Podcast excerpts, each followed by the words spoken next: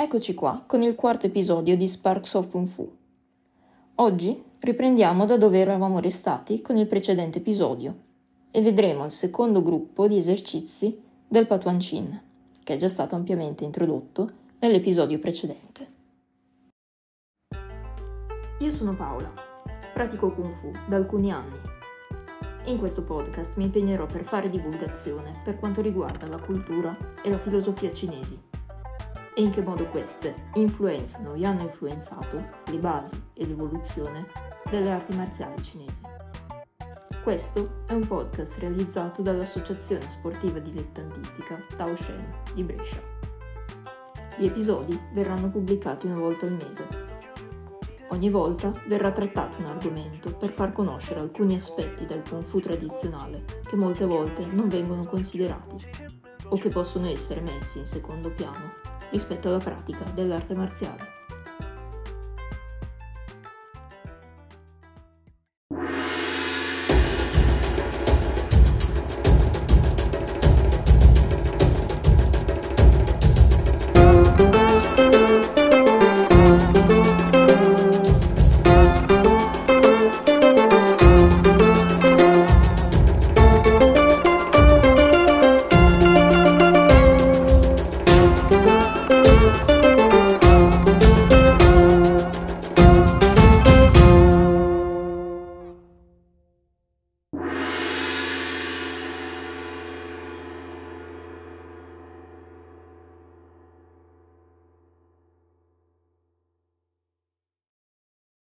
Partiamo subito con il quinto esercizio della serie, nominato Yauto Pei Wei, che significa far ondeggiare o oscillare anche testa e dorso.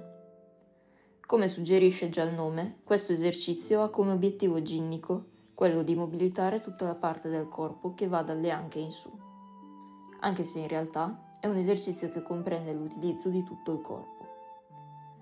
L'esercizio viene svolto con una posizione ampia dei piedi, facendo ruotare anche questi mentre si fa ondeggiare tutto il resto del corpo, includendo pure un continuo spostamento di peso da una gamba all'altra.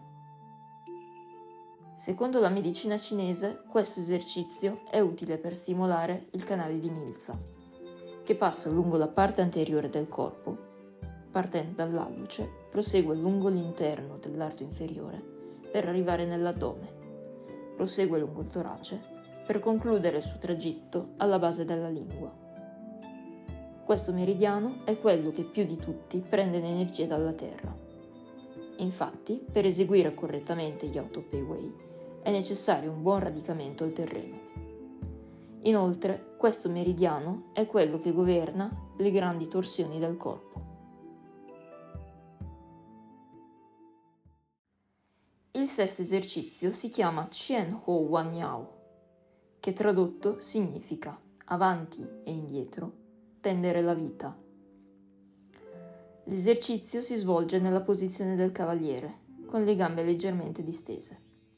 Le mani afferrano i gomiti opposti e si appoggiano gli avambracci alla fronte. Da questa posizione si scende con la schiena in avanti e poi si risale. Nel risalire si inarca la schiena, senza sforzarla eccessivamente. A livello ginnico questo esercizio è utile per riscaldare e allungare tutti i muscoli del core che servono a flettere avanti e indietro il busto. I meridiani più interessati in questo esercizio sono quelli di vescica e di stomaco. Infatti questi due meridiani passano entrambi nella parte centrale del corpo, ma sono opposti. Quello di vescica passa lungo tutto il corpo sul lato posteriore mentre quello di stomaco passa lungo tutta la parte anteriore del corpo.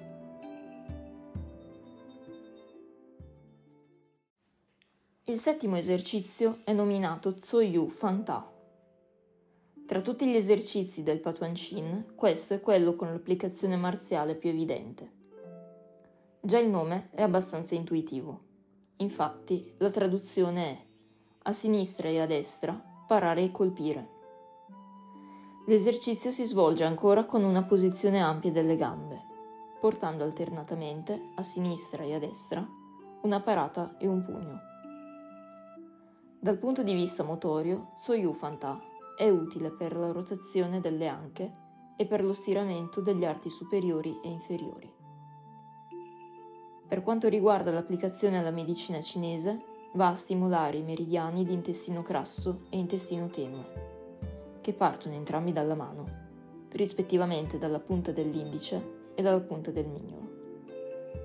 Entrambi questi canali hanno la porzione di meridiano più superficiale che si sviluppa lungo l'arto superiore e il viso, ma la porzione più profonda dei due canali passa all'interno del corpo attraversandolo longitudinalmente, fino ad esaurirsi entrambi a livello della tibia.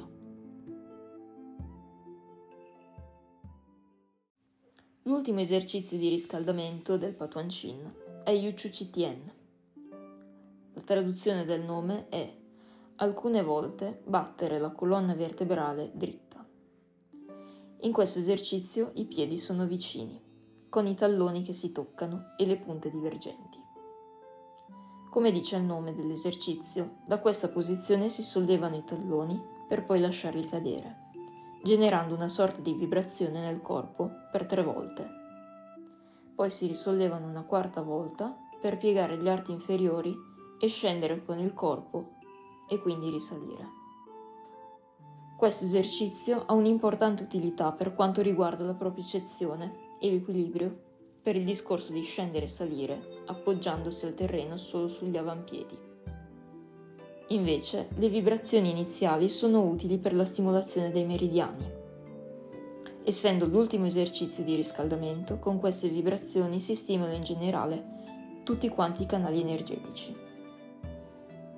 I talloni in questo esercizio risultano importanti anche per il ritmo e la modalità di respirazione.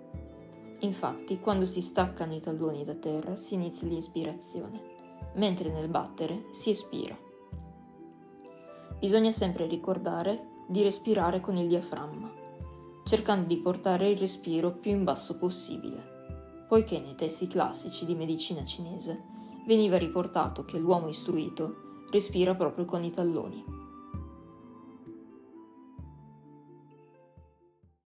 Con questo episodio abbiamo concluso la spiegazione sul Patuan Chin. Testo e voce Paola Marella. Documenti e materiali di studio forniti dall'Associazione Sportiva Dilettantistica Tao Shen, affiliata alla scuola del grande maestro Chang Zuyao. Per altre informazioni sull'associazione potete visitare le nostre pagine di Facebook e Instagram, intitolate entrambe Kung Fu Lab. Inoltre potete entrare anche sul nostro sito www.confulab.eu